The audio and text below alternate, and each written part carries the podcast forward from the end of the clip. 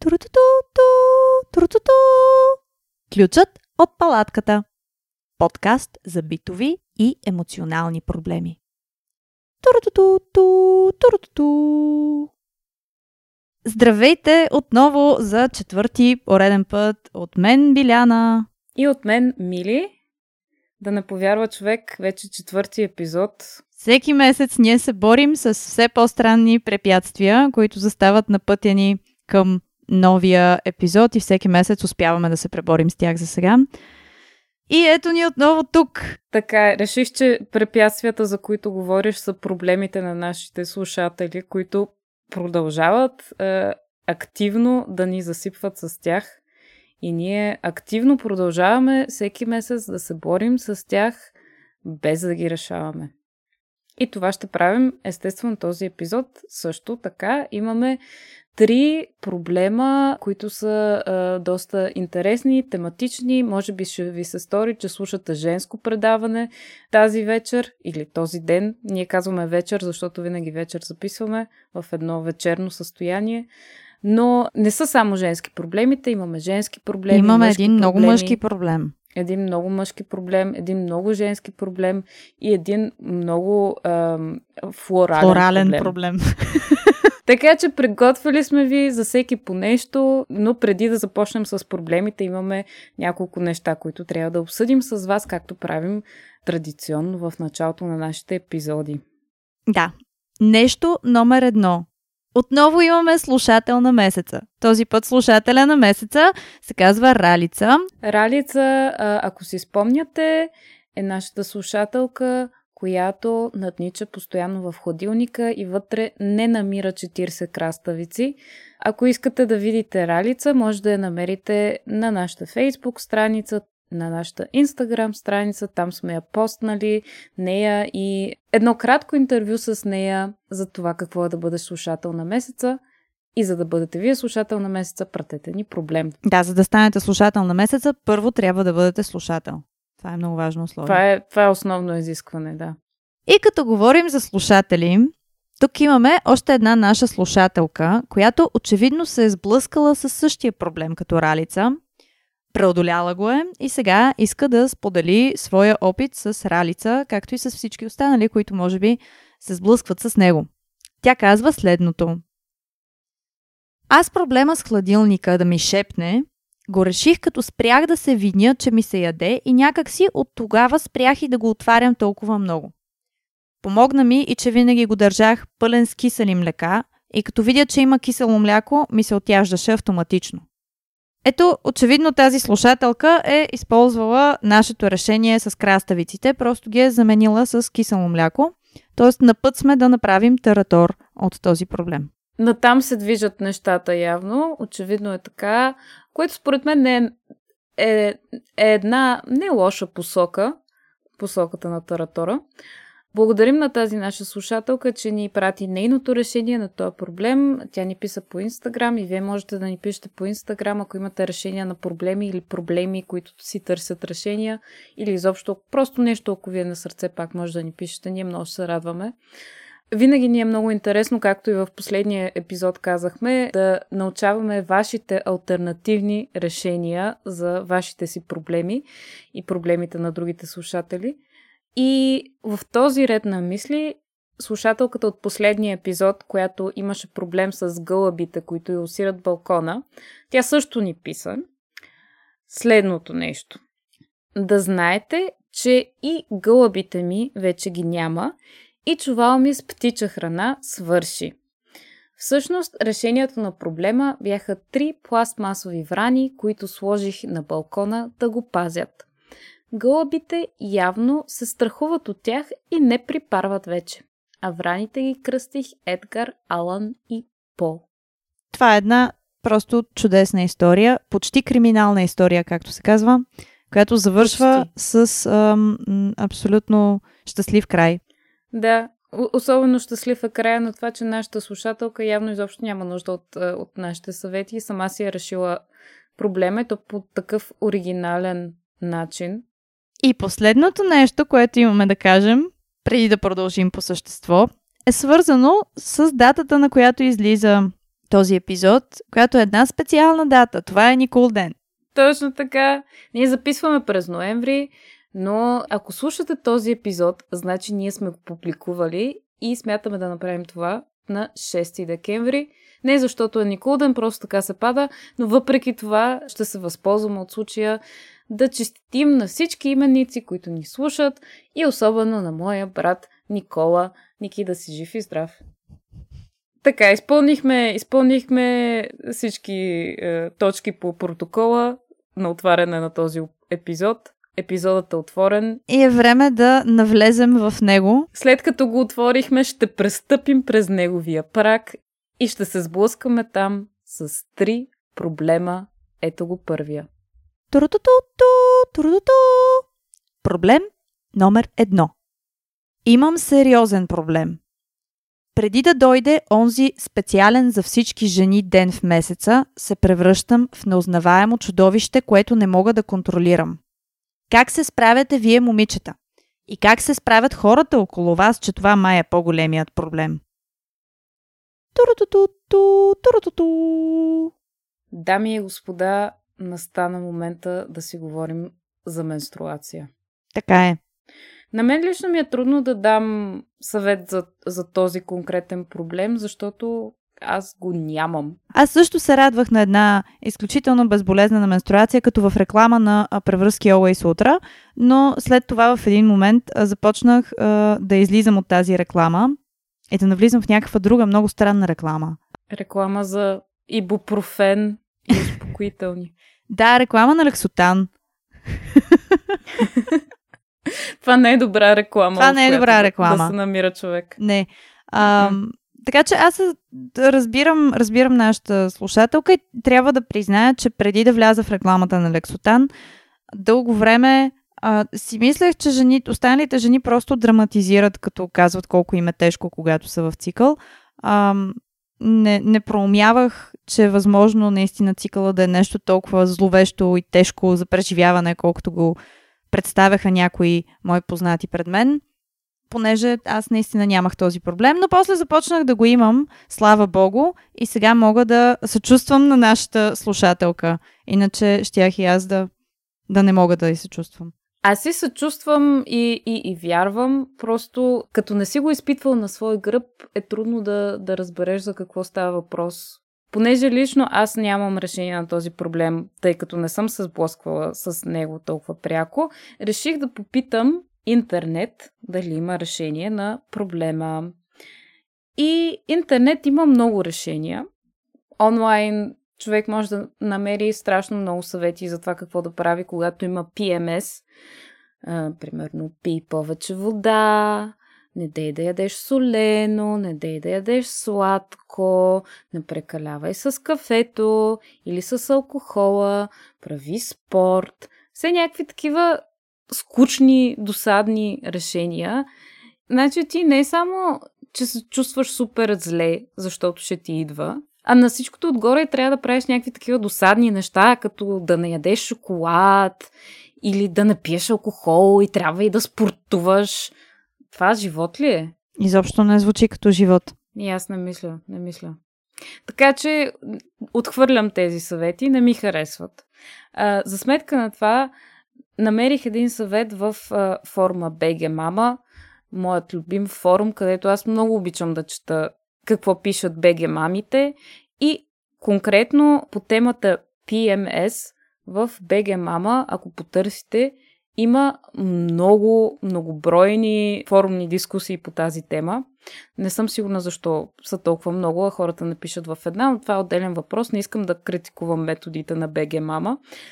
Та, в една от многобройните теми относно предменструалния синдром, една от мамите пише, колкото и смешно да звучи, напоследък се лекувам в кавички, спира. Много успокоява нервите, наистина действа ми прекрасно.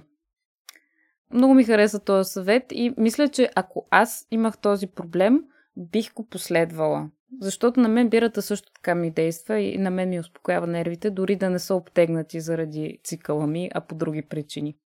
Освен в BG Mama, аз естествено се разрових и в други интернет страници в търсене на решение на този проблем. Попаднаха ми доста сайтове, които имам чувство, че не се опитват да решат проблема, а по-скоро се опитват да ти пробутат някакви хомеопати или хранителни добавки, които да ти помогнат, въпреки че в крайна сметка не е много сигурно дали наистина ще ти помогнат или няма да ти помогнат. Така че аз не препоръчвам да е, следвате тези сайтове. Препоръчвам по-скоро да се консултирате с е, вашия гинеколог, който да ви каже какво да правите в тази ситуация. И тук, без да искам, май наистина пак успях да дам някакво сериозно решение на проблема. Моля, игнорирайте тази част. Трябва да започнеш да внимаваш с това, за да не се превърнем накрая в подкаст, който решава проблеми. Това било абсолютно противопоказно за нас. Да, съжалявам, съжалявам. Нека се направим, че не съм, не съм дала този добър съвет който автоматично решава проблема. Пък може и да не го реши. То кой знае какво ще ви каже гинеколога, може и той да се опитва да ви продаде някаква хомеопатия, да работи за, за някаква пирамидална схема и, и ако това се случи, сменете си гинеколога. И това също беше добър съвет. Ще спра. Египетски гинеколог. Не, не слушайте египетските си гинеколози, това пък не е много добре, защото е леко така дискриминиращо. Даже много, не. Добре, добре. Оставяме гинеколозите на страна. И Египет също. И Египет също. Искам да споделя още едно последно нещо, което открих в интернет, което изобщо няма да помогне на нашата слушателка, за да Чудесно. балансирам малко тези добри съвети, които дадох преди малко, без да искам. Това, което установих при моето гугълване на проблема, е, че PMS явно не само е съкръщение на термина предменструален синдром, а също така е и абревиатура за постановление на Министерския съвет. Това е просто чудесно. Аз трябва да призная, че Мили ми сподели този факт преди да започнем епизода. Иначе в момента щях да се смея много дълго, но ам, мен този факт ме направи страшно щастлива. Аз съм много щастлива. Това, това направи целият ми ден. Радвам се, радвам се да го чуя.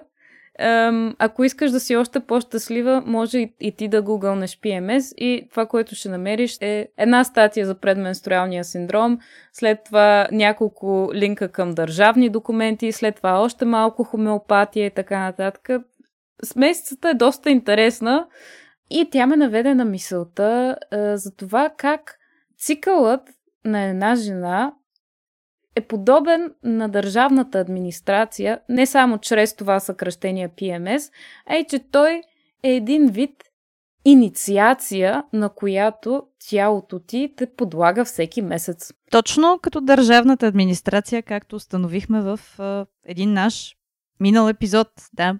Много съм щастлива, че а, а, така попиваш знания от моите нерешения на проблемите и ги прилагаш. Определено ме влияеш, не знам дали е добро влияние, но е съществено.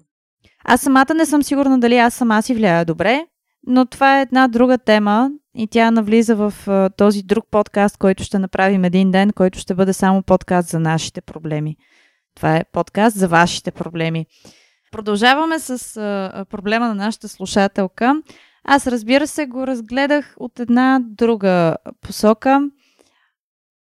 Трябва да призная, преди да започна изобщо да говоря в днешния епизод по-надълго и на широко, че моята дългоседмична подготовка за изпита ми по фолклор и антропология повлия сериозно на всичко, което ще чуете днес. И също така не знам дали това влияние е добро специално за, за подкаста ни. Добре, край на това а, академично отклонение, връщаме се обратно към цикъла. Аз разсъждавах сериозно с нощи върху този проблем, след като часове наред бях чела за българската обредна традиция и за змейовете. И много странно, но видях известна връзка между тези неща. И причината да видя връзка не се корени само в факта, че човек ако достатъчно дълго гледа две неща едно до друго, сигурно ще види връзка между тях. Причината се корени в факта, че те действително са свързани по някакъв начин. Аз няма да обяснявам в дълбочина този начин, защото не съм сигурна и че още го разбирам напълно, но ще спомена няколко определени опорни точки, за да ми помогнат те да формулирам тезата си по въпроса с цикъла. Действай. Това жената да се превръща в чудовище, не мисля, че като цяло се появява дори само във връзка с цикъла. Жената е била ужасяваща и мистериозна за човечеството по много начини. И тя като цяло е свързана с а, разни тъмни неща, с нощта, с луната. И дори преди да навляза в а, другите неща, за които ще говоря, ам, искам даже да отбележа нещо специфично в български язик, което много често давам на моите ученици като асоциация, с която по-лесно да запомнят. Три думи, които са изключения от а, правилото за окончанията за женски род и това са думите сутрин, вечер и нощ. Тези думи са от женски род, а пък изглеждат от мъжки род. И аз обикновено им казвам, че а, всички части от деня, които могат да бъдат тъмни през зимата, са от женски род. И после си казаха, бе, чакай малко, защо всички тъмни части от, от денонощието са от женски род. Може би наистина има нещо общо. Може би няма нищо общо, но аз, както всички знаем, предполагам, че има нещо общо между всяко нещо и всяко нещо в света, така че според мен има нещо общо. И така, всъщност, се сетих и за нашия приятел Юнг, а, когато много, много добре познаваме от разни предни разработки на нашия подкаст – Карл Юнг е говорил много за а, всякакви неща, свързани с несъзнатото. И имаше един момент от една негова книга, в която разказваше за един свой детски спомен, анализирайки който, той стига до определението си за това какво е сянката и какво е тъмната страна на човека. И този негов детски спомен беше свързан с майка му и това как той като малък е видял една вечер как изглеждала като обладана от някакви демони, изглеждала супер дива и супер странна и тъмна и не приличала на себе си през деня. И той стига до извода, че човек има една сенчеста своя страна, но факта, че той описва точно майка си по този демоничен начин, на мен също ми направи впечатление. И освен това, има страшно много вярвания в първобитните цивилизации за това как жената е много опасна и а, първия полов акт е много опасен за мъжа, защото жената може да го погълне и тя има зъби в онази специална част от тялото си и може да му... Вагината си. Точно така. Знаеш коя е тази специална част от тялото на жената и с своята вагина може да а, отхапе неговото мъжество, онази специална част от неговото тяло, пениса му и... Добре, че уточнихме кои са специалните части от човешкото тяло. Ако някой не е бил сигурен до сега. Това са специалните части от човешкото тяло. Да, т.е. жената е била винаги виждана като нещо демонично, което може да погълне мъжа и което е непредвидимо. Тя е много обвързана с всичко диво, с всичко, което е чисто стихийно, с стихиите като цяло. И змеят всъщност има много общо с цялата тая история. Тук вървя към, към връзката между жената и чудовището. Това искам да кажа. Благодаря за това напомняне. Вече се чудех къде, на къде вървим. Не е към Таратора. Не е към Таратора. Това е съвсем друга посока. Друга посока. Okay. Друга посока, не към обратното на Таратора. А, това е една от тези двойки опозиции Змей и Таратор. Змеят не е обязателно от женски пол, въобще никъде не се казва такова нещо. Аз го обвързвам специфично с жената в момента, заради това, че змеят също е обвързан с стихиите, също е обвързан с природата като цяло и тъй като той се появява в един момент, когато хората так му престават да имат истинска жива връзка с природата, и докато в началото повече хората си мислят как змея е едно добро същество, нали? Не, че е само добро, то има и своите добри качества, както всичко друго. После започват все повече да го така анатемосват. Но то като цяло въобще всички такива същества и всички животни, всички природни неща, преди да дойде християнството, са свързани с опозиции добро-лошо. Всяко нещо има много добра част и много лоша част и понякога проявява едната и понякога другата и е важно да има баланс. И след това, тъй като цялото това женско и природно начало бива избутано в ъгъла, за сметка на идването на разума и цивилизацията и, и светлината и това как сега ще вървим само напред и нагоре и всичко от тук нататък трябва да е винаги разбираемо, подредено, контролируемо и светло и ясно. И изведнъж това да си чудовище става някаква много неблагодарна професия. Но истината е, че разбира се, както знаем, жените имат склонността да се превръщат в чудовища не само по време на цикъла си. На мен, предно ми се случва съвсем не само по време на цикъла ми. Аз в много моменти ставам а, чудовище без да искам.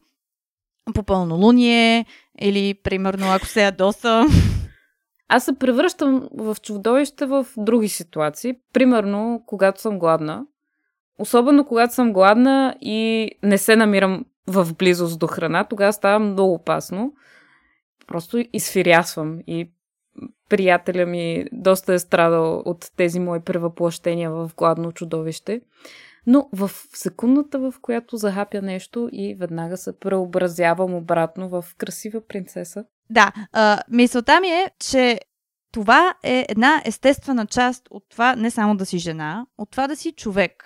И всъщност, според мен, една от причините жените да се чувстват толкова зле от това, че се превръщат в чудовища по време на цикъла си, се корени в отричането на, на това първично начало в човека, свързано с мрака и с хаоса и с животинското. Това е нещо, което масово се отрича супер много в днешната култура. Не казвам, че човек трябва да е мръсно животно и да яде другите хора, Изобщо нищо такова не казвам, искам да подчертая това. Казвам просто, че всеки от нас има тази чудовищна част от себе си. Под някаква форма, тя може въобще да не е крайно чудовищна, но под някаква форма.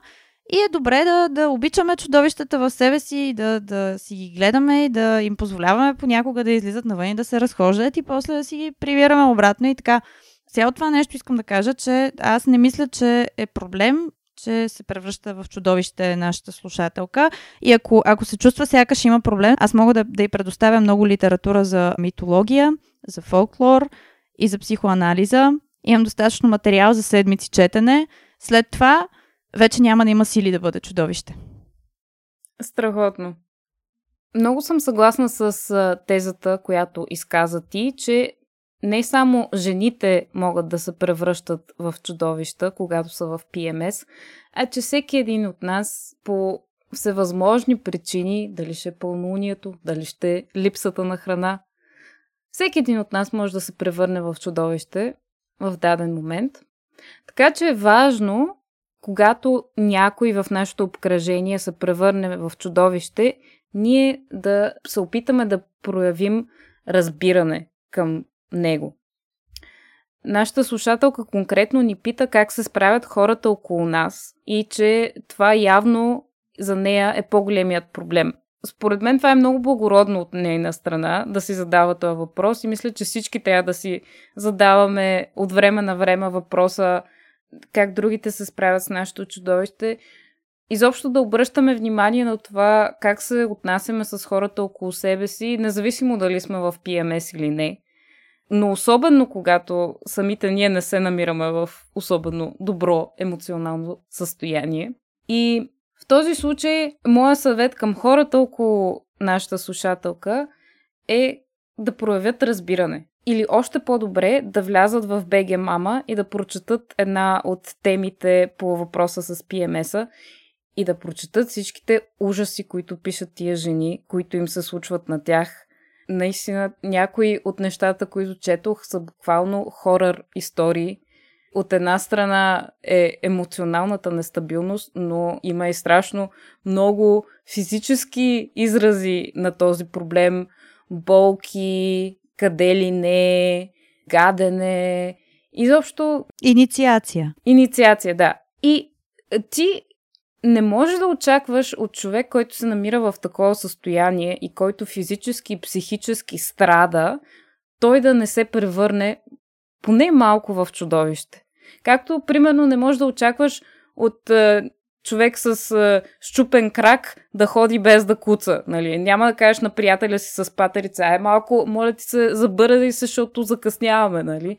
Просто проявявайте разбиране към хората във вашето обкръжение, които менструират и когато забележите, че някой ваш близък се превръща в чудовище, е, се опитайте да му помогнете по някакъв начин, погрижете се за него и не се чувствайте лично нападнати от това чудовище. И особено важно е, не дейте да правите тъпи коментари относно това, че на някой ще му идва, защото това не помагате нито на себе си, нито на човека с ПМС. Нито на чудовището. Чудовището ще, ще така, вие подхранвате чудовището и го карате да става още по-голямо. И така, това е една чудовищна тема, която предизвика у нас твърде сериозни разсъждения със сигурност. И ви оставяме и вие да си помислите върху нея, не само върху менструацията, ами въобще върху чудовищата в хората и хората в чудовищата. И всъщност темата остава отворена. Вие какво мислите по въпроса с това как трябва да се справим с чудовищата в себе си и те позитивно явление ли са, негативно явление ли са и така.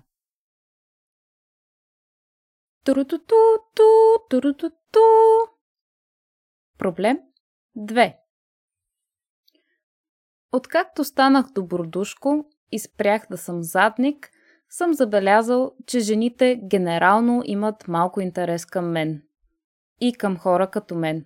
И това вече е проблем. Турутуту, ту, туруту, ту. Преди да почнем да говорим по този проблем, аз трябва да направя е, едно изявление, едно предупреждение, по-скоро.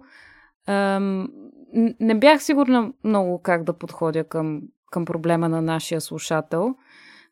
И като го прочетох за първи път, честно казано, той предизвика у мен някои неприятни асоциации. Като цяло, не съм съгласна с това, че жените си падат само по лошите момчета и ти като си един такъв nice guy, жените генерално няма да имат интерес към теб и това е толкова нечестно и така нататък. Това е, за мен това е един стереотип, който е доста дразнещ и ядосващ. Лично за мен. Да, аз тук веднага искам само да вметна, че аз мисля, че има голям резон в този стереотип и факта, че той съществува.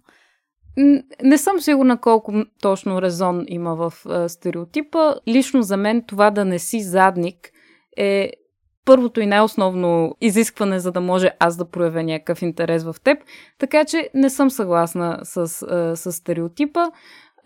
Но също така не искам да подхождам прекалено строго към нашия слушател, защото аз не го познавам, нямам допълнителна информация относно неговата ситуация. Аз не искам да съдя нашия слушател, дори да не съм съгласна с стереотипа, който е описан в неговия въпрос, понеже той ни пише от неговия личен опит и явно неговия личен опит е такъв. Затова аз ще бъда възможно най-прагматична в моите решения, както по принцип вие сте забелязали. Аз съм един изключително прагматичен човек и ще се придържам към това свое качество. Аз мога напълно да си представя, между другото, какви събития в личния опит на един човек могат да доведат а, до това той да започне да се замисля за истинността на този стереотип. И той със сигурност не е приложим в 100% от случаите. Аз не съм на мнение, че всички жени си падат по лоши момчета. Просто, както казах, мога да видя откъде идва а, този проблем. Да, със сигурност всеки един стереотип до някъде се корени в реалността. Моите разсъждения по проблема започнаха от една много конкретна дума в това, което ни е написал слушателя ни – което ми направи впечатление, защото не е дума, която чувам да, да бъде използвана често. И думата е добродушко. Ти какво си представяш, като чуеш думата добродушко? Коя ти е първата асоциация? На мен ми звучи като едно от седемте джуджета в Снежанка и седемте джуджета. Аз имах друга литературна асоциация, веднага като прочетох Добродушко и се сетих за разказа Печената тиква на Елин Пелин и аз реших да приложа един твой метод на решаване на проблемите и да погледна, ето отново забелязваме твоето влияние върху мен, Реших да погледна разказа Печената тиква, да го прочета отново, да си го припомня и да потърся решение на проблема в него. Припомних си разказа, не намерих решение. Първо пробвах стратегията да се запитам какво искал да каже автора и дали случайно не е искал да каже, че тиквата всъщност е метафора за жена. Опитах се да заменя тиквата в разказа с жените генерално. И от една страна това до някъде ми се стори се, но има някакъв смисъл в този начин на мислене, защото първо на първо те тиквите генерално не, не изглежда да проявяват какъвто и да е интерес към когото и да било. Така че от, тази страна те си приличат с а, жените, които не проявяват интерес в случая към нашия слушател. Освен това, при този мой прочит на разказа, забелязах, не знам ти дали си го забелязвал това, обаче на мене ми направи впечатление, че в разказа Печената тиква има някои описания на тикви, които звучат почти сексуално. Ето аз сега записала съм си един цитат, който искам да ти прочета. Очите му неволно пробягнаха по захаросаното парче тиква, с почервеняла и съблазнително прегоряла кора и в гърлото му се набраха слюнки. Изключително еротично описание на тиква, да. Да. Може би Елин Пелин просто се опитал да пише еротика, но по това време, преди 100 кусор години, не е било обществено прието да се пише еротика, затова той е писал за тиква. В крайна сметка, след всичките тези разсъждения, аз стигнах до извода, че всъщност не искам да сравнявам жените генерално с тикви, защото мисля, че това не е особено мило сравнение. Освен това, не съм съгласна с това сравнение. Жените не са тикви. Аз не мисля, че тиквите са лошо нещо. Мисля, че твърде лоши асоциации са наслоени върху тиквите, точно като върху чудовищата. Така е, да. Тиквите са едно много хубаво нещо, както и жените от тази гледна точка си приличат. Но реших, че това не е посоката, в която искам моите разсъждения да вървят. Обаче още нещо ми направи впечатление в този разказ – което също е свързано с името на главния герой, Душко Добродушков. Всъщност, господин Добродушков не е един особено добродушен човек. Или поне в този разказ не се показва като такъв. Той не проявява особено добродушие нито към тиквата, нито към началника си, нито към самия себе си в крайна сметка. Даже се относя доста зле към себе си, лишавайки се от е, печената тиква, която очевидно желае. И Душко Добродушко за мен е един абсолютен комплексар. Даже мисля, че може да, да се каже, че в някои случаи се проявява като пълен задник. Аз искам да възразя върху твоето мнение за Душко Добродушков. В крайна сметка, той е продукт на едно общество. Той не е възникнал сам по себе си.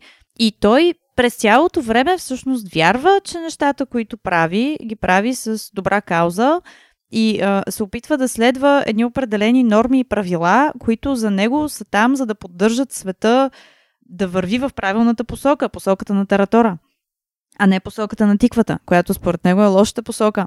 А, така че аз в никакъв случай не бих обвинила а, Душко Добродушков, а, че не е добродушен. Аз обаче съм съгласна с теб. Аз не обвинявам Душко за това, че не е добродушен. И, и не казвам, че не са обстоятелствата това, които са го направили такъв какъвто е, но в крайна сметка той е такъв, независимо поради каква причина. Факта е, че Душко може да бъде задник. И това мисля, че е много важен извод. Защото, може би, нашия слушател също така си мисли, че е добродушко и жените затова генерално не му обръщат внимание, а може би всъщност той все още е задник, но просто не го осъзнава. Той казва, че е спрял да бъде задник, но откъде знае, че това е така? Има ли, има ли емпирични доказателства за това, че не е задник? Мисля, че това е първото нещо, което трябва да се изясним, или по-скоро слушателя ни трябва да се изясни, дали е или не е задник. Примерно, за да направи това, може да направи една анонимна анкета сред своите приятели може да изясни кои са качествата, които притежава един задник и да направи списък с тях, да го прати на всичките си приятели и да им каже да отбележат кои от тези качества са характерни за него. Това би бил един така почти научен метод да разбере дали е задник или не. Сигурна съм, че в някое женско списание има тест три начина да разберем дали сме задник. Може да потърси нещо такова. Сигурно и във форма BG Мама има нещо в тази посока. Но по един или друг начин да тества себе си, за да се увери, че със сигурност не е задник. Защото може би това е проблема. Че той не, просто не е спрял да бъде задник. Аз мисля, че преди да се стигне до тези методи за решаване на проблема, първо трябва много ясно да се изяснят двете понятия. Какво означава добродушко и какво означава задник.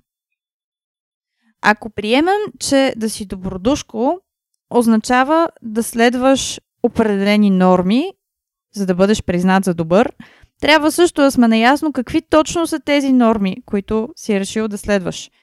И ако приемем, че да си задник означава да не спазваш тези норми, пак трябва да, си, да сме наясно кои точно са нормите. Те същите норми ли са, които са и за другото понятие. Трябва да ги уеднаквим, за да можем да ги сложим в опозиция.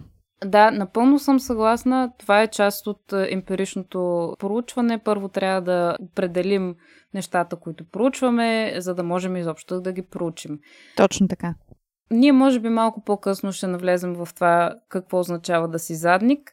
Ще изкажем предположения. Това е една много един много труден въпрос. Просто няма да ни стигне времето да, е, да се задълбочим в, в задника. А, но и това е задача за нашия слушател да си зададе въпроса какво е задникът и дали аз съм задник. Дали той е задник? Да, въпросът е за слушателя си го задава. А, това, две точки, да. В, в, в, първи, в първо лице единствено число. Може да си също така се зададе въпроса дали аз съм задник а, и ще ми е много интересно да чуя отговора. Но след като слушателя ни установи, че той не е задник и като го докаже научно, което аз съм сигурна, че ще се случи, защото нас задници не ни слушат, след като го установи това нещо, е важно да си зададе следващия въпрос. Има ли причинно-следствена връзка между факта, че ти не си задник и факта, че жените генерално не проявяват интерес към теб? Нашият слушател явно смята, че има такава връзка, иначе нямаше да ни пише. Обаче аз не съм много сигурна, че връзката съществува. Според мен има страшно много причини жените или хората като цяло да не проявяват интерес към теб. А, не към, към слушателя ни конкретно, но към когото и да било. Понякога причината не си ти, независимо дали си задник или не. Понякога това, че не получаваш интереса, който би ти се искал, просто се дължи на обстоятелствата. Да, аз съм много, много съгласна с а, това твърдение. Аз трябва да кажа, че аз веднага като прочетох този проблем, заех доста противоположна на твоята гледна точка, защото аз знам, че аз съм част от проблема, за който нашия слушател говори.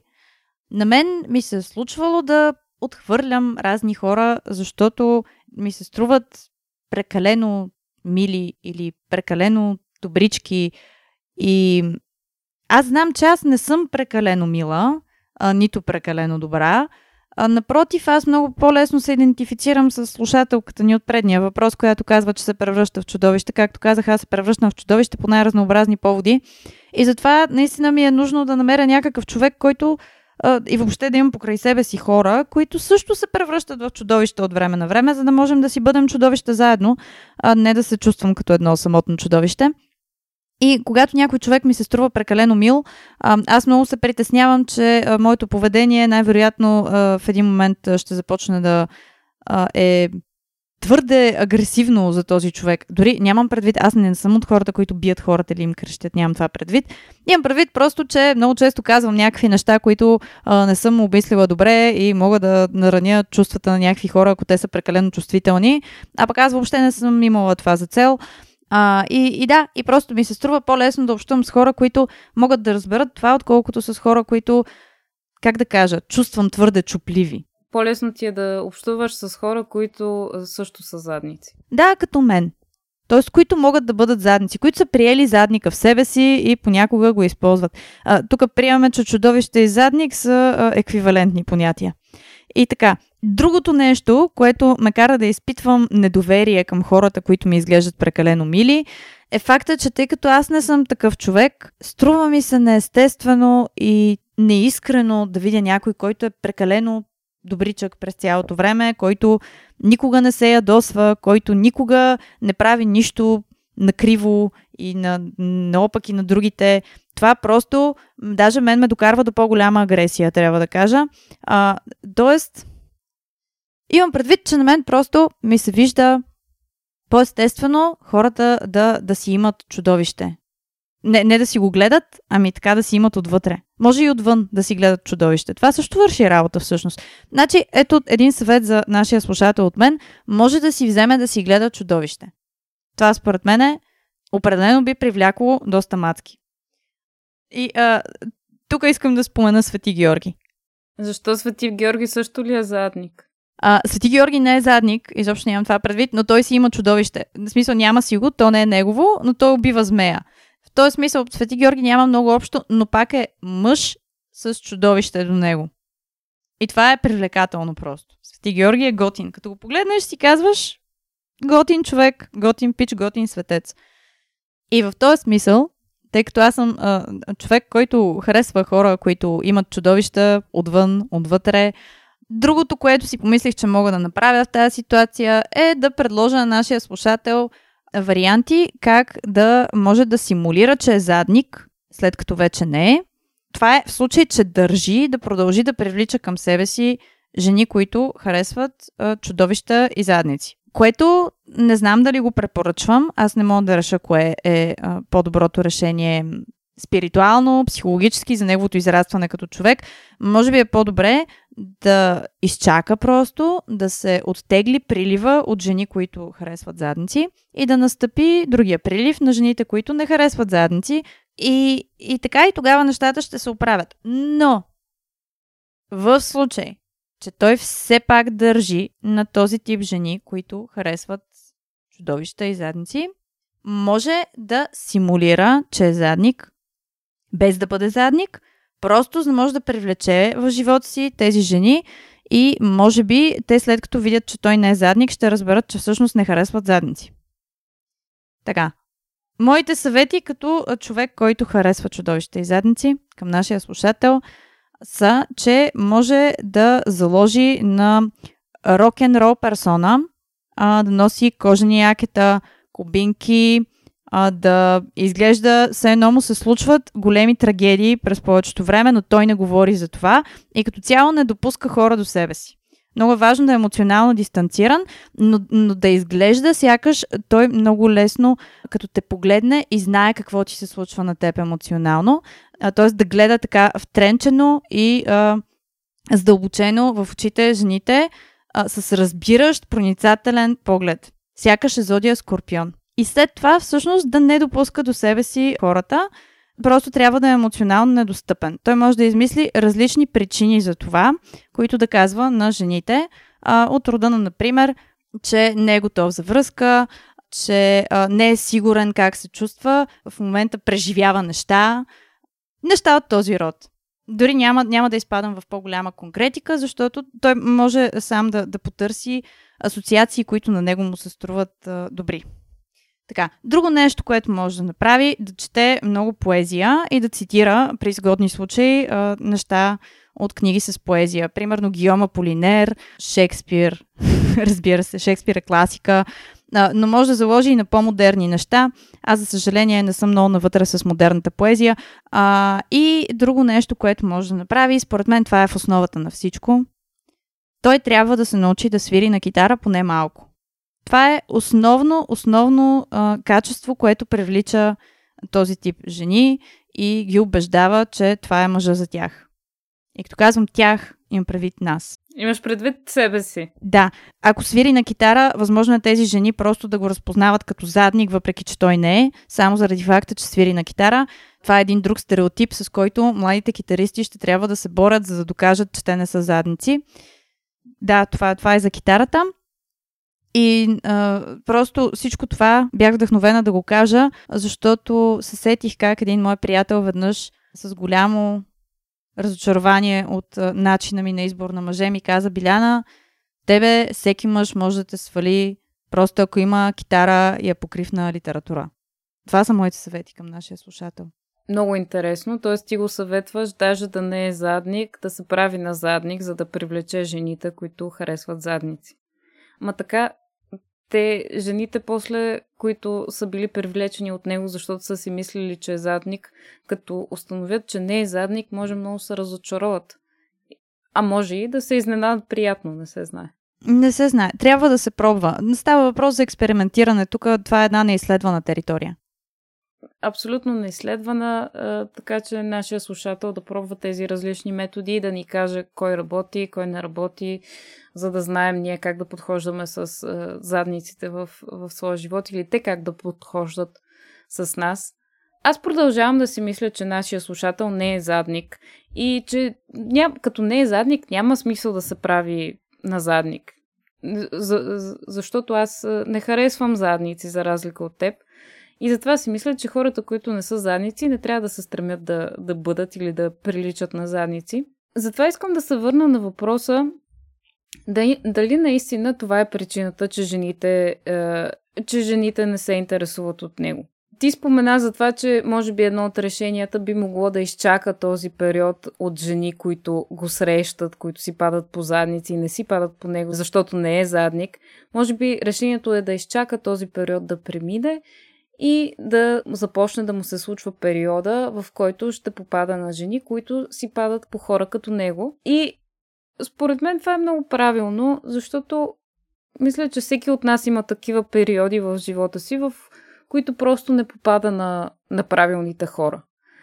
Аз със сигурност съм имала такива периоди в живота си. Последният от тях беше доста драматичен за мен и продължи много дълго, мисля, че около три години, през които аз исках да попадна на човек, който да проявява интерес към мен, но се попадах на някакви задници. И си мислех, добре да аз не съм задник, защо никой не проявява интерес към мен? Искам да отбележа, че аз също нямах емпирични доказателства за това, че не съм задник тогава и все още нямам, така че може би просто това е бил проблема, че аз съм била задник и затова съм попадала само на задници. Но предпочитам да смятам, че това не е така.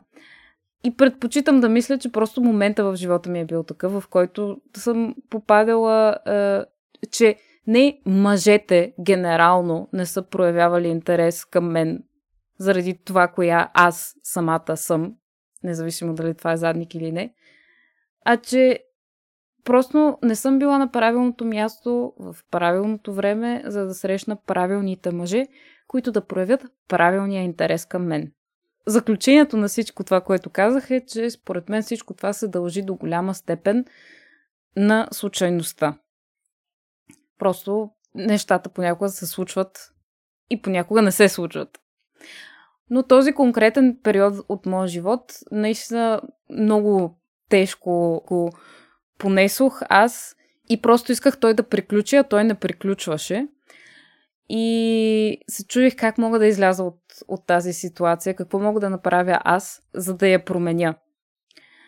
Това беше преди около 5 години. Тогава ти ми даде един съвет, който аз сега ще предам на нашия слушател. Ето тук твоето влияние за трети пореден път в този епизод се проявява. Ти тогава ми каза, че за да се променят нещата в моя живот, трябва да си сваря червена леща. Аз не си спомням какви бяха твоите аргументи по въпроса, защото съм сигурна, че не съм ги намерила тогава за особено смислени. Но въпреки това явно съм била достатъчно отчаяна, наистина, за да го направя. И много добре си спомням, аз до тогава не бях яла червена леща през живота ми. Купих си един пакет с леща. Свари си червена леща, изядох я, беше много вкусна. Има много рецепти и в БГ Мама, сигурна съм и на други места в интернет. Ако ви трябва рецепта за червена леща, потърсете там. Сварете си една червена леща и наистина при мен се оказа така, че след като изядох червената леща, живота ми наистина се промени. И седмица по-късно, това е факт, аз срещнах е, мъжа в моя живот, който е с мен и до днес и който не е задник. Е, той, между другото, в началото също не прояви никакъв интерес към мен, но с достатъчно постоянство това са от моя страна това се промени. Така че за мен, за мен това решение проработи. Нашия слушател също може да го пробва и да каже дали за него е проработил. Аз от тогава много пъти съм яла червена леща и живота ми не всеки път се променя след като ям червена леща. Това би било доста странно и не е особено практично също така, така че се радвам, че се промени в правилния момент. Явно лещата действа, когато, когато ти трябва, когато имаш нужда от нея. Имам чувството, че се превръщам в теб, не знам какво се случва. Много е притеснително. да. Трябва да кажа, че аз съм сериозно притеснена от днешния ни разговор и не се шегувам дори. Ами, вау, ами тази история за лещата, може би сега изисква някакъв бекграунд. Аз нямам много такъв. Преди вече много години един а, мой приятел ми каза, знаеш ли, че ако сготвиш червена леща, тя променя изцяло живота на теб и хората, с които си я сготвила и изял, само че не знаеш в каква посока ще го промени. И моят живот наистина много се промени след като сготвих тази червена леща и аз разбира се, прецених, че а, това, е, това е просто факт. А, и след това много внимавах кога и дали готвя червена леща. Яла съм червена леща броени пъти от този момент нататък и мога да си спомня всеки един от тях. И м- изглежда последния не беше съвсем успешен и аз реших, че известно време няма да си позволявам да ям червена леща. Това известно време продължи а, години тази година, в началото на годината, имах репетиция с а, една мацка, с която свирим заедно и бяхме от тях. И след репетиция аз си казах, леле, давай да приключваме, че аз умирам от глад и трябва да ходя да ям нещо. И тя ми каза, знаеш ли, изготвили сме много вкусна леща, искаш ли да си хапнеш? И аз си казвам, нали, няма сега тук да тям лещата. И тя ми казва, не бе, моля ти се, ти толкова пъти си ме черпила разни неща у вас. И аз си казвам, а на мен ми е неудобно да ям у вас. Тя ми казва, не бе, айде, моля ти се, много е вкусна, много искам да опиташ. При което ме убеждава супер дълго време и накрая преди да си тръгна, аз се съгласих, защото тя не ме оставаше на мира и ми сипа леща и лещата наистина беше супер вкусна и аз така си хапнах а, леща. И а, след това, понеже наистина беше много вкусна и казах, това наистина беше супер, може ли да ми кажеш как е направена, каква е рецептата? Тя ми каза, о, нищо особено, това просто е червена леща. И аз сте погледнах и бях някаква... О, и разказах нали, на нея за този проблем и тя така ми се позасмя и след три дни а, настъпи карантината и затвориха абсолютно всичко. и с нея си писахме тя нямаше много коментар върху ситуацията.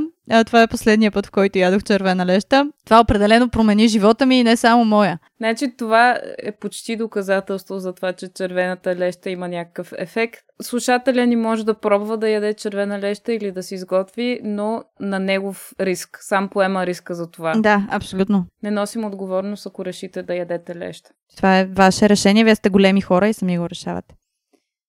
И така, всъщност, мисля, че дадохме на нашия слушател доста храна за размисъл. Храна за размисъл. и... и можем да преминем към последния проблем за днес. Турутуту, турутуту.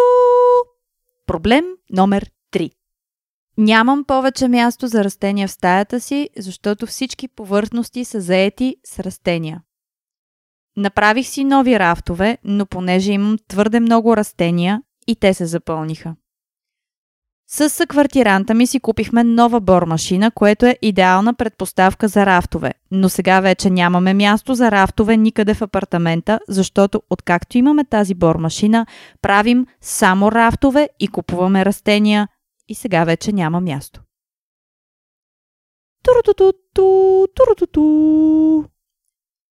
Този проблем беше за мен труден. Трудно ми беше да подходя към него. Защото аз не мога да гледам растения. Аз не само, че нямам рафтове с растения, аз нямам дори нито едно растение. Пробвала съм да имам, обаче просто ги убивам всичките. Ненарочно, те просто умират. Пробвала съм да си взимам растения, за които казват, о, това няма как да умре. Тези растения, те си живеят сами. Ти го поливаш от време на време и то си живее и не става. Смисъл, растението просто умира. Пробвала съм да, да следя много внимателно указанията как се гледа съответното растение, да си го поливам както си трябва, да го почиствам, там листата му и всякакви други такива неща. Нищо не помага, растението просто умира. То ме вижда и умира. Освен това умират рекордно бързо. А, подариха ми веднъж един кактус. Аз си казах, ето сега той е кактус, ще си го гледам и той ще си живее. Това е кактус. Той няма как да умре. Ами взе го този кактус и той умря за около 3 седмици престой в апартамента ми. Не знам каква е причината, аурата ми ли е, котките ми ли са, може би котките ми имаха някакъв пръз в това, защото те няколко пъти вадиха както са от саксията и аз го връщах и те го вадиха. Но няма значение, важното, че както се умря. И след това ми подариха едни а, такива малки чушки червени, бяха много красиви и тя ги уморих много бързо. И на следващата година, значи тия чушки, ми ги подариха колегите ми от тогавашната ми работа за рождения ден. И аз ги уморих. На следващата година, колегите ми от сегашната ми работа ми подариха една картина, на която има нарисувани същите чушки. Те се върнаха. Те се върнаха от мъртвите да ме преследват на картината, чушките. Аз го знам. И сега аз знам, че трябва в един момент да преодолея проблема си и да се науча да гледам растения. Така че това е, това е много сериозна тема за мен. Много травмираща, изключително травмираща. И веднага си казах, ето, тук има, има нещо, може би разковничето се крие в тая опозиция с двете крайности, кои, между които трябва да се намери баланс и може би сега в опита си да реша, да не реша проблема на нашите слушатели, може би ще реша моя. И така, всъщност, откъде идва моят проблем да не мога да гледам растения? Питам се аз, за да мога да мисля за техния проблем през моя. И си мисля, защо не мога да гледам растения. Ами, мен изключително много, дълбоко, дълбоко вътре в мен, ме дразни това колко са пасивни растенията. Аз по принцип не обичам пасивни неща, не обичам пасивни хора. Обичам хора, дето могат да инициират събития, да станат за думите си и така нататък. И когато нещо е такова пасивно, като примерно едно мушкато, и аз започвам да се изпълвам с агресия отвътре. И може би тази моя пасивна агресия убива растенията, не знам. След като аз имам този проблем с пасивността на растенията, реших да разсъждавам по-нататък как този факт, че растенията са пасивни, може да има нещо общо, евентуално с проблема на нашите слушатели. И си казах, защо те имат нужда да гледат толкова много растения? Това са много растения, нали? Много рафтове, много растения. И като си мислих така и си казах, ами ето, тези хора явно обичат растения. На тях това не им пречи. Нали? Те така си мислят, няма никакъв проблем, че растенията са пасивни. За тях това е една дзен комуникация и просто им харесва това. Обаче явно просто им е недостатъчно, защото те продължават и продължават и продължават да купуват растения. Значи очевидно растенията, които имат, просто не удовлетворяват техните нужди. Така че те се опитват да открият още растения с идеята, че тогава тяхната нужда ще бъде удовлетворена, но според мен това не е така. Според мен не, че не трябва да гледат растения, но трябва да редуцират броя на растенията за сметка на някакъв вид по-инициативен обект на грижа. Например, куче. Едно куче в този апартамент пълен с растения би възстановило баланса много бързо, като най-вероятно би унищожило част от растенията, докато се ориентира в този нов за него хабитат, пълен с тайни растения. И освен това, могат да си вземат котки, защото все пак кучето е по-склонно да уважава авторитета на стопанина си и може би все пак няма да унищожи растенията му, но котките обязателно ще ги унищожат. Сега, аз не знам защо се опитвам да унищожа растенията на нашите слушатели, но само казвам, че това е един вариант. Могат да си вземат куче, да го възпитат, то да не им унищожава растенията, но ще имат един много по-динамичен, активен обект на своите грижи, това може би ще ги накара да спрат да имат това компулсивно желание да колекционират растения, които стоят и си растенеят и не казват нищо и не унищожават нищо. И според мен, ако не унищожават нищо, това не е добре. Ти си в едно доста деструктивно настроение днес, имам чувството. Предполагам, че това има голяма връзка с изпита ми по фолклор и антропология. Значи ти искаш нашите слушатели, вместо да се грижат само за растения, да се грижат и за нещо, нещо по-активно от растения, защото явно растенията не задоволяват напълно тяхната нужда да се грижат за нещо. понеже са пасивни. Да, така си мисля аз. Разбирам. Интересно решение на проблема. Аз по-скоро по-скоро си зададох отново въпроса, който си задавам всеки път, е, общо взето, когато получим проблем. Въпросът това проблем ли е? Или по-скоро, къде точно се корени проблема? Какъв е проблема? Проблема явно е, както слушателката ни многократно е, споменава в, в нейното съобщение към нас, проблема е липсата на място. Няма място, защото има прекалено много растения, прекалено много рафтове и на рафтовете само растения. И всичко това се случва поради факта, че слушателката ни и нейния съквартирант са си купили бормашина и сега като са си купили бормашина, ходят, дупчат с бормашината и правят рафтове, защото иначе тая бормашина, защо си си я купил, ако няма да я ползваш. Така че много лесно решение на този проблем. Просто продаваш бормашината и като нямаш бормашина, няма как да правиш рафтове и няма къде да слагаш растения и е, може би това ще помогне към решаването на проблема. Друг е въпроса, проблем ли е това, че нямаш място, защото имаш прекалено много растения? Всъщност това да имаш растения само по себе си е нещо хубаво. Аз нямам чак толкова много растения, но имам няколко и те си живеят от няколко години насам. Явно моята аура е по-добра от твоята, защото аз също не се грижа особено много за тях. Те просто си живеят. Ето. И на мен това даже много ми харесва, че са толкова пасивни, кое, което за мен значи, че трябва да полагам изключително малко грижи за тях, което е прекрасно. И на мен много ми хареса е, този проблем, по-скоро описанието на този проблем, защото като го прочетох и веднага си представих една домашна джунгла. Насякъде има растения, които висят и пълзят по стените, едни лияни са опънати през целия коридор и се чуват може би малки штурчета, които се крият в саксийките и може би някой тързан се люлее на лияна, която се спуска от а, саксията. И така много, много романтична представа имам за това как изглежда този апартамент. Даже много бих искала да го посетя. Така ме привлече този образ.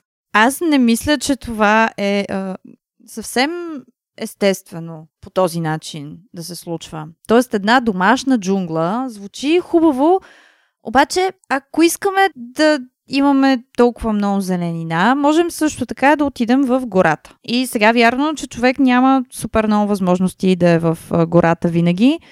Може би тези хора искат да живеят в къща в гората, но а, работата им не го позволява, защото се намира в някакъв град. Но все пак, може би е нужно да помислят за един по-активен домашен любимец, защото растенията просто не ги забавляват достатъчно. А да не говорим, че може да си вземат и някакво по-екзотично животно, примерно питон, нещо, или не знам, някаква змия, която може ги държи да, в чувство на адреналин, ако имат нужда от адреналин. Има много варианти с домашни любимци. Човек просто трябва да разгледа и да избере правилния домашен любимец за него. Да, ако си вземат змия, това определено ще се върже с а, домашната им джунгла. Така че мисля, че двете неща доста добре могат да се съчетаят. Да, те хем ще се съчетаят, хем ще се допълнят и според мен това би свършило добра работа. Други домашни любимци, подходящи за една домашна джунгла, са тарантули. Фламинго. Флам... Фламингото не знам дали живее в джунглата. Не, но си го представям много добре в джунглата. Да, фламинго ще пасне. Е, вземете си фламинго, то ще се върже добре. Нещо, което е на границата между домашен любимец и растения, са тези растения, които я, мухоловки или как се казва, дето ядат мухи. Има много животни, които могат да допълнят вашата домашна джунгла. Бъдете изобретателни. Ние, ние малко се отклонихме, според мен, от проблема, който, както вече поясних, е липсата на място. Затова аз ще се върна на този аспект на проблема, че нашите слушатели нямат място в апартамента си от толкова растения и рафтове. Въпросът, според мен, е за какво ни е нужно място? Кои са нещата в нашия живот, които заемат място? И кои са важните неща, от нашия живот, които задължително искаме да запазим. И кои са други неща, които не е необходимо да запазваме, а от които може да се отървем, за да освободим повече място.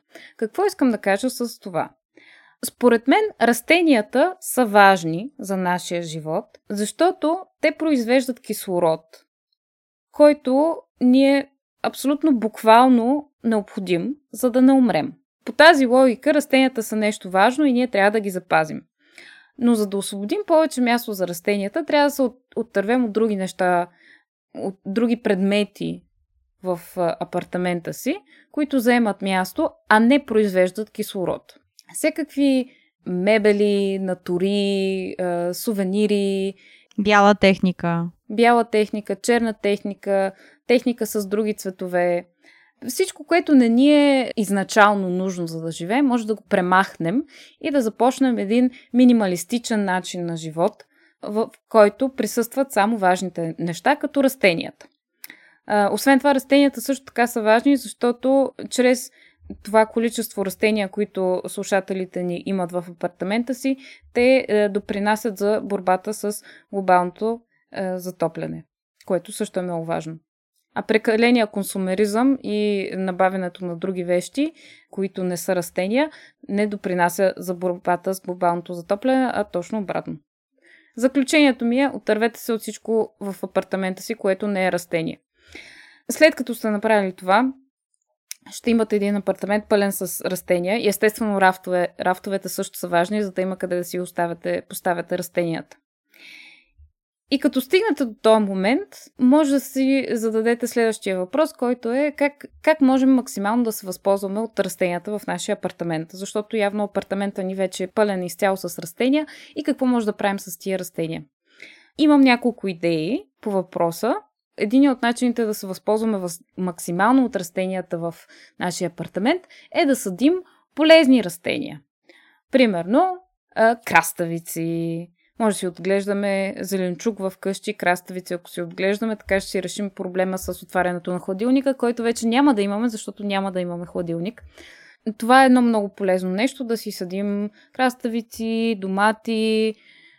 Те не, няма да растат много добре в един сенчест апартамент, но ако имате слънчев апартамент, можете да се пробвате. Аз това лято си направих експеримент на терасата, която също е много сенчеста и въпреки това успях да отгледам цели 6 доматчета, които даже почервеняха и аз си ги изядох с голям кеф. Така че това е едно добро приложение на растенията да ги, да ги яде човек. Ако вашите растения не стават за ядене, може да намерите други техни приложения. Примерно, можете да си говорите с растенията си, когато се чувствате самотни, примерно по време на карантина и а, усещате, че започвате да се побърквате, затворени сами в къщи. Да, разговорите с растения много помагат, ако човек има чувството, че се побърква. Да, сигурна съм, че е така. Освен това съм чувала, че растенията обичат да им говориш, но не съм сигурна, че това е така. Така е. Каза човека, който убива всичките си растения. Аз не им говоря. А, е, виждаш ли, ето, ето го разковничето. Ако още не сте стигнали до момента, в който започвате да си говорите с растенията си, можете да направите стрим в интернет на вашите растения. Просто насочете една камера към тях и ги пуснете онлайн другите хора да гледат как растенията ви растат – и може те да започнат да си говорят с растенията ви и да им се радват. Ако си нямат свои растения, нали, поне да се радват на вашите растения, защото вие очевидно имате в изобилие. Друго нещо, което можете да правите с растенията си, при положение, че вече сте създали един апартамент пълен с растения, може да отворите частна ботаническа градина и хората да идват у вас да ви гледат растенията на живо, ако не са ги видяли в стрима. Особено ако имате фламингота и други неща в апартамента си, освен растенията, мисля, че ще е доста атрактивно. Аз бих отишла. И аз бих отишла. Това ми се струва много добра идея и даже сега твоята защита на тезата, че е хубаво човек да има само растения и нищо друго, ме накара да започна да се замислям дали бъдещето не е точно в това, просто да имаме апартаменти пълни само с растения. И си казах, това за мен трудно би проработило с а, сегашните ми умения да гледам растения. по-добре да започна да създавам такива умения, докато е време. Защо нашите слушатели не направят един онлайн workshop по отглеждане на растения и даже ако пък все още имат усещането, че трябва да редуцират броя на растения в апартамента си, могат да а, направят някакъв конкурс, например, който най-добре се справи в workshop да получава растения подарък, след като вече е доказал, че има уменията и може да го отгледа и така хем растенията им ще си намерят нови стопани, хем те ще освободят място за нови растения или за куче. Мисля, че този проблем абсолютно не е решен. Браво на нас, не го решихме. За разлика Браво. от другите проблеми, които май почти решихме. Ужас. Но ако, ако е, все пак положението стане вече наистина, наистина лошо и вече наистина нямате, нямате място въпреки всичките рафтове и, и липсата на каквото и да било друго в апартамента си и трябва да се отървете на, от някои растения, можете просто да пратите на Биляна едно-две растения. Аз съм сигурна, че тя ще се зарадва и веднага след като се зарадва ще ги убие. Да, мога да потвърдя. Един сериен убиец на растения. Това съм аз, Биляна. И мисля, че за нас за пореден път е време да ходим да спим. Отиваме да спим, драги слушатели. Благодаря ви, че вие още не сте заспали. Ако сте заспали, лека нощ. Ако ви е харесал този, може би, леко разпилян епизод на нашия подкаст, не забравяйте да се абонирате за ключа от палатката в Apple Podcast, Google Podcast, Spotify, YouTube, изобщо където слушате подкасти. Можете да ни последвате в Instagram, в Facebook. На улицата, Не, не, не ни следвайте на улицата. Наистина не го правете. потърсете ни в социалните медии, напишете ни нещо хубаво или нещо лошо. Няма значение, просто ни пишете, пратете ни своите проблеми и продължавайте да ни слушате. Благодарим ви, че сте с нас. Желаем ви хубава вечер и а, интересен месец. Яще червена леща и се надявайте живота ни да се промени за хубаво. 뚜뚜뚜 뚜루뚜뚜 뚜루뚜뚜뚜 뚜루뚜뚜